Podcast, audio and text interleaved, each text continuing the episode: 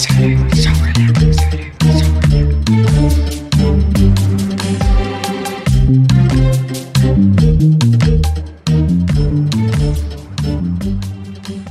to Cellcast, a monthly podcast where we get one of our colleagues in the studio to talk about his or her work and hobbies. We will also touch upon questions of more philosophical character.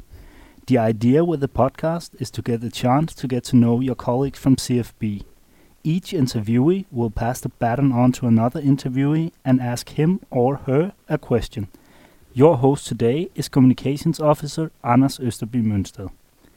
My guest today is from Denmark and knows a bit or two about plants, and he didn't work with yeast cell factories before joining the center as a co-PI in 2013. But how did his fascination for plants start? Which events along the way shaped what he is currently working on? And how can a plant called Rauwolfia serpentina be used to make anti-cancer drugs in yeast? And if you haven't guessed it yet, my guest today is Michael Krogh Jensen. Welcome, Michael. Thanks for coming. Thank you for having me, Anders. I scrolled through your uh, LinkedIn profile uh, when I was preparing for uh, for this interview, and I can see that you defended your uh, PhD uh, thesis from University of uh, of Copenhagen, and uh, it highlighted like a nuclear localized uh, NHC uh, transcription factor to positively uh, regulate basal defense in plants upon uh, pathogen infection. That was like the whole story of the, yeah. the PhD. That. But basically, my question would be can you try and take us down memory lane and explain how you went from your PhD studies to starting at the CFB in 2003? 13, where you focus mostly on uh, synthetic biology tools for yeast. Sure, I'll be happy to, Anas. Um, yeah, and I think it's it's it's one of those uh, situations where, um, well, driven by a lot of uh, motivation for applying different types of new technologies. Uh, my research route uh, basically took me from my master studies focusing on protein biology and protein chemistry into um, um, a research group that that that had a much more functional um, uh, mindset in terms of um, of how to understand um, how different organisms they interact. And uh, as I had come off of a group that worked a lot on structural uh, biology and protein chemistry related to regulators uh, involved tentatively or deducedly involved in uh, in uh, environmental stresses, uh, how these stresses are perceived in plants, I was hired into this newly EU-funded research program to try and elucidate some of the uh, transcriptional networks that are underlying how plants respond to pathogen attack. And uh, from there, um, I basically, during my PhD, got to work a lot with large scale transcriptomics. Uh, at that stage, it was actually microarray. Uh, but still, say, uh, transcriptome profiling. Um, that then led on to how protein and DNA interact in terms of tuning transcriptional regula- uh, transcriptional networks. Um, and along that trajectory during my PhD, I got really motivated of uh, trying to understand how a given environmental signal uh, is uh, perceived and um, signaled within a sessile organism like a plant. Plants are really good for these types of analysis because they are exactly sessile. You would have a temporal resolution you can understand uh, because there will be no cells that actually can escape the organism.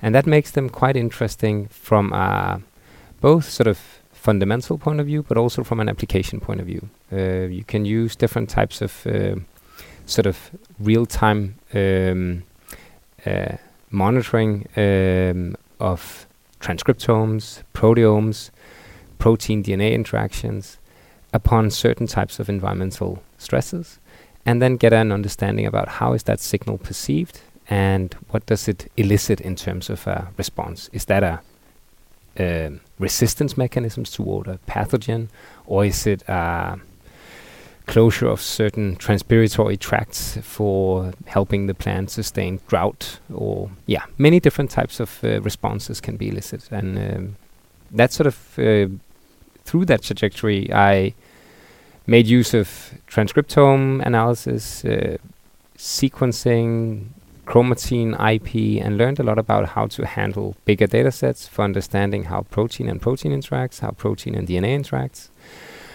And ultimately, that led me on to my independent postdoc studies, which focused uh, much more on uh, s- uh, elucidating signaling cascades for both pathogen infections, but also how uh, mammalian cells uh, perceive certain um, um, uh, diseases from an from a signaling point of view.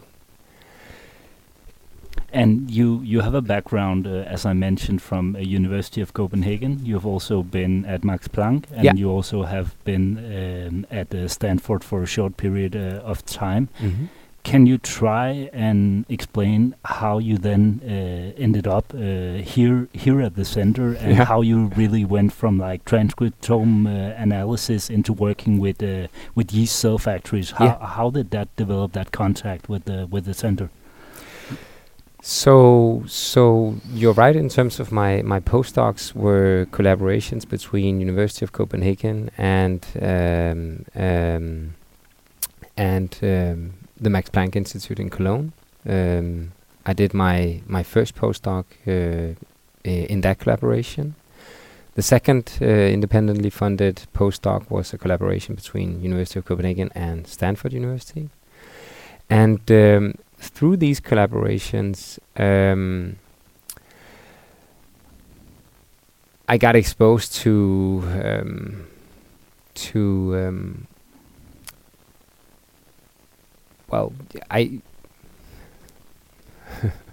um, I got exposed to to to research environments that had um, um, that studied mechanisms in both plants and mammalian cells that I did know not know a lot about from a sort of um, functional point of view, or how these cells were actually responding to these different uh, environmental or uh, genetic cues that the the Max Planck people and also the Stanford group were studying. But they allowed me to learn a lot about the technologies they used to try and address address uh, some of these uh, outstanding questions they had in terms of developmental biology or um, how cells signal between um, each other in a sessile organism like plants. And a little bit serendipitously, uh, you could say, at Stanford, I got to work uh, on biosensors. Um, there's a certain type of biosensor that basically can monitor inside a cell what is going on in a sort of a, a temporal resolution. So you can study over time how cells they pick up a signal and how they use that information to do to to start the expression of certain genes and potentially also have the cells uh, die or elicit a response that help them defend themselves. And that whole concept about um, using biosensors as real-time monitoring agents, but potentially also as therapeutics, um, got me really excited. So returning from the US, I immediately sort of thought, okay, I need to find uh, someone that can sort of uh, bounce back at me on, on some of my, my visions. And um, luckily, there was a job post from uh, from Jay Kiesling, and I applied and uh, and got called in for, for the interview. And uh, from there, it, uh, we had a a really nice sort of uh, leveling of expectations, but also shared interests in terms of what was needed in terms of engineering yeast. And at that stage, yeast had primarily for me been a biotech workhorse in the sense that I had used it for large scale protein protein interaction studies. I had used it for protein DNA interaction studies. I had used it for some of my biosensing studies. Uh, not as a cell factory, but more as a means to try and understand what types of uh, uh, molecular uh, mechanistics are underlying uh, cellular responses. So the aspect of developing it into something much more applicable uh, was really motivating for me, and of course uh, also working with Jay. And today you are a co-PI Mhm. of the group called Synthetic Biology Tools for Yeast Mhm. uh, here at the center, and you have the collaboration with uh, with Jay at the JBI. Mhm. Can you try and just explain a little bit what you are what you're doing in your in your group? Yeah. So so the main aim of our of our research group for the first five years have been to develop um, synthetic biology tools uh, that allow for uh, much faster genome engineering of yeast cells. Uh, also allow for much faster um, testing of how yeast cells perform um, in terms of bio-based production for bulk chemicals and fine chemicals. And also our group focus a lot on using um, synthetic DNA elements or develop, uh, design and apply synthetic DNA elements for rational engineering of cell factories so that we more predictively can um, engineer cells with a given performance. Um, and some of these tools are applicable beyond yeast as a chassis. That could also be relevant for other eukaryotes, including some of the Chinese hamster ovary cell um, projects that are running here at the center. And we already have established collaborations on that. And ultimately, with the with the impact of these um, tools for speeding up the bandwidth, or basically increasing the bandwidth and speeding up the throughput of the design build test cycle, we expect that our tools can facilitate a faster learning in terms of um, uh, more rational, predictive uh, algorithms for uh, cell factory engineering. So, yeah. It sounds really, it sounds really, really interesting, and I know that uh, in the last months of uh, of 18, uh, you actually received uh, a grant from uh, the European Union's uh, Horizon 2020 program, Mm-hmm. and it takes a lot of uh, of your time also uh, Mhm. at the moment. Yeah. the project is called uh, Miami, and um, actually, again, it has something to do with uh, with plants. Can you try to explain a little bit what the project is about and how this whole idea to the project started? Mm-hmm. Yeah, so so I'd be happy to, uh, Yeah, we were extremely happy to to receive the the Horizon 2020 grant in the end of uh, 2018, and basically the story uh, sort of leading up towards that grant application um, um, started um, around uh, late 2014. Back then, we had a a, a motivation. F- um, uh, to validate and basically pressure test the type of tools that we develop in our group. And one way to do so was to take some of the most advanced chemistry in the world, some of the secondary metabolites in pl- found in plants, um, that usually consist of extremely long uh, biosynthetic pathway route, uh, very complex chemistry, um, uh, very broad uh, uh, uh, reactive um, classes of, of, of chemical groups, compartmentalization in order not to toxify the host cells, for instance, plants, but also indeed in, in terms of microbial cell factories. So basically, we wanted to say, okay, at that stage, about that time, uh, there was a group uh, at Stanford who published uh, the production of opiates, say pain relievers or painkillers, in uh, say broad classes of painkillers in yeast. And that was sort of a real sort of uh, state of the art demonstration about a 20 plus gene pathway being fully reconstituted in yeast for production of, okay, uh, very minute amounts of, of opiates, but still a proof of principle that you could actually take and functionalize many many genes in yeast and actually make them make a product come out of it. So we focused on another major s- uh, class of, of, of chemicals uh, known as the alkaloids uh, or monoterpenoid indole alkaloids, uh, MIAs, and uh, they're basically constituted of uh, anywhere between um 10 to 30, 30 plus genes for different types of subfamilies of these alkaloids, with by and large effects related to to uh, to uh, cancer treatment. Um, but many, many, many other bioactivities are being tested and are yet to be tested. But cancer was the sort of the primary target for us back then. So one thing was sort of tr- stress testing uh, our current methodologies in the group, say within cell factor engineering, the CRISPR-Cas9 systems that we developed, the biosensors, the the the, the DNA parts that we're using, uh, to really plug them into a, a, a, um, a really big project, and then see how far we could take that. The second part of the motivation for, for Miami was uh, the establishment of a collaboration with uh, a world-leading pathway discovery team in uh, in in the UK. And those two sort of uh, sides of it uh, motivated uh, the the initial drafting of the grant application um, in the end of 2017.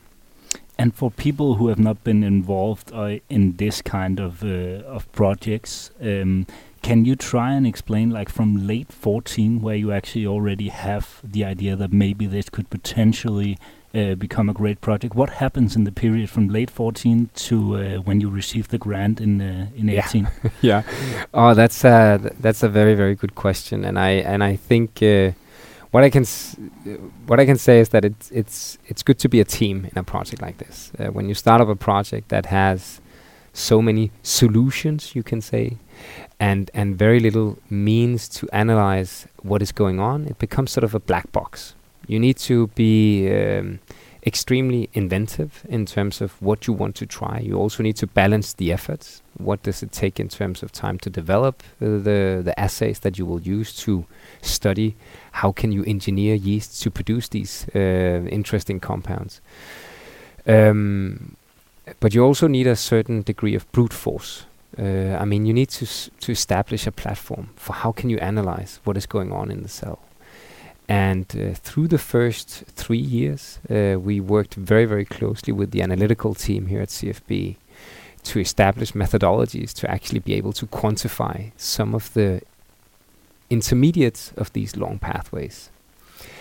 And that was a, a very, um, very tough challenge, um, both because standards are not necessarily available to actually differentiate uh, similar chemicals and actually be able to resolve them from a, from an analyti analytical point of view. But uh, but we have very good contacts in terms of sourcing uh, standards on the alkaloid project, specifically through our collaborations in the UK, to get Hannah uh, and her team to help us develop methodologies.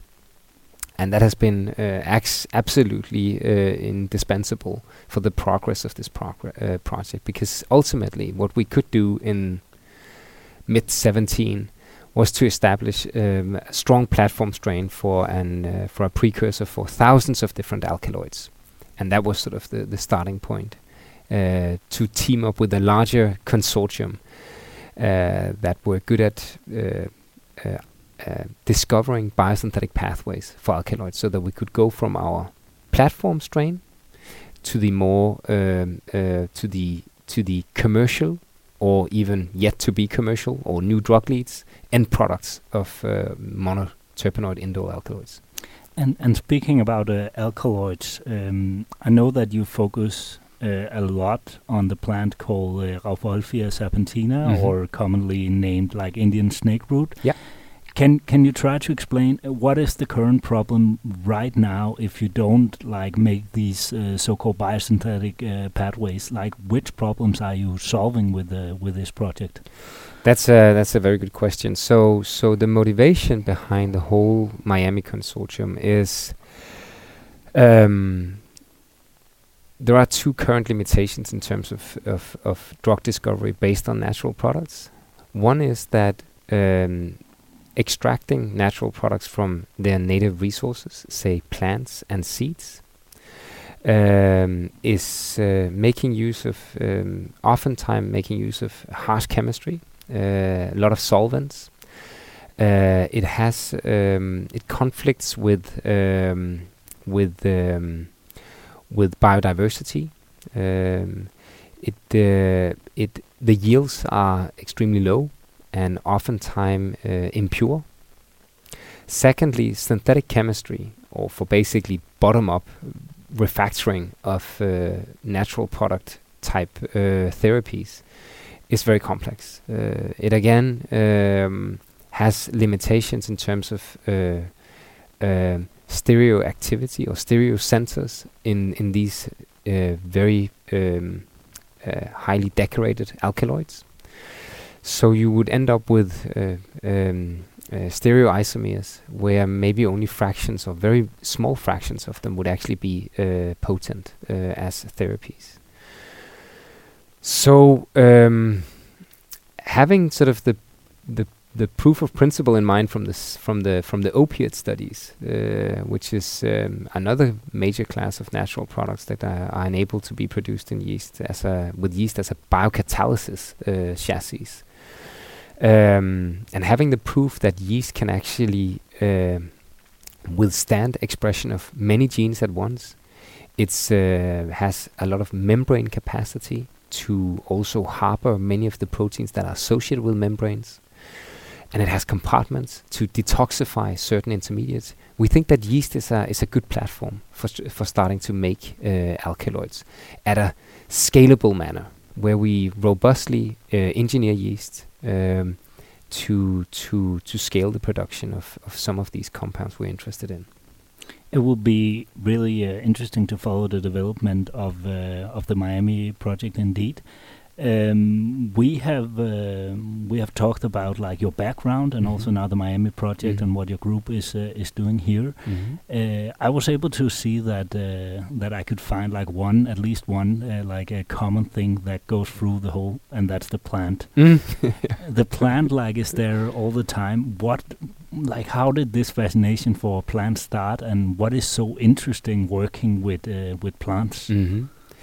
Yeah, so I think we touched upon it in the beginning of the interview that I, I I'd probably say that I the the entry to plants was sort of a little bit by chance, but but having witnessed that the the the sessile nature of plants, how that allows for for really really uh, um, um, robust imaging of how uh, living organisms respond to environmental cues without being able to escape. That was a very nice starting point for me from um, from a technology point of view. How do you use how do you learn to use technologies to answer fundamental questions? So that was the first part, uh, s- uh, that they are sessile uh, and, and therefore very coordinated in their Mm. responses. For now, um, I regard them as our our living pharmacies, uh, basically pharmacopoeias uh, with thousands and thousands of um, interesting uh, secondary metabolites that are yet to be scaled within uh, production so that we can actually do uh, bioactivity testing of them and learn which are the most potent, potent ones to combat combat some of the some of the biggest diseases around the world. And how can we try and enable sustainable production of them at scales that allow for even the developing world to be at least treated or potentially even cured from some of the uh, the the yeah the biggest diseases around the world, whether that is uh, bipolar uh, diseases or whether it's cancer. And do you have a favorite, Michael? Do you have a favorite? Favorite plant? plant? I'd probably go along the um, uh, Apocynaceae uh, plant family that are hosting uh, many of the thousands alkaloids that we're working with uh, at the moment. Not only are they beautiful to look at, but of course, uh, in terms of um of potential uh, new therapies for human illnesses, they are also uh, an absolute uh, uh, treasure trove. I'm uh, a little bit inspired by this whole uh, talk about uh, about the the plant. So, one more, a little bit more personal uh, personal question, but uh, but these plants, uh, do you have a special relationship to them? If you understand, like, uh, do you see them as something more than just a plant when uh, when you uh, observe them? no, um, I. so at my home, we're not known to take good care of plants. I mean, we, I, I think we we get plants at at uh, when we host uh, visitors or, or, or parties, but they don't last long in our family. I. Um, uh, so I'm I'm not one of those persons with with green fingers, you could say, but uh, I probably look at them much more as a as a from a chemical point of view than I do from a, a visual, um, uh, aesthetical uh, point of view. Yeah, I don't know if that addresses your question, Anders, de- but it it's it's definitely definitely does. much more about It the definitely content than it is about the appearance. So it's more like a pharmacy for you. Yeah, definitely. That sounds good. Um, Michael, uh, we have this idea here in the podcast that um, you should pass the baton on to the to the next interviewee Mhm. and ask a question. Mhm. So um, I would ask you, like, uh, who would you like to uh, to pass the baton on to and why? Yeah, I would. Uh, I when I thought about it, uh, this interview and and and and and the suggestion for for for who to pass it on, I actually think that. Uh, our new group leader Dieter Wilner, uh, Dieter Wilner will be uh, a very good candidate because we have actually crossed our um, our careers earlier on, studying the NAC transcription factors as you mentioned in the beginning from a structural point of view, and whereas he has transcended into all the the structural uh, biology, I'm more transcended in towards the well, you could say the the the the the mechanistics of of, of using these uh, transcriptional networks uh, to to to make new products, and I would uh, think it could be a really nice complementary story to to the route that I have taken, um, especially how she ended up uh, going through from her years in the US onto the studies of glycosyl transferases and how she sees that uh, impact the future of her career, but maybe also society. We will look forward to uh, talk with Dieter, but for now, I would just say uh, thank you very much for uh, taking time, Michael. It was uh, it was very interesting, and uh, thank you very much. Thank you for having me. So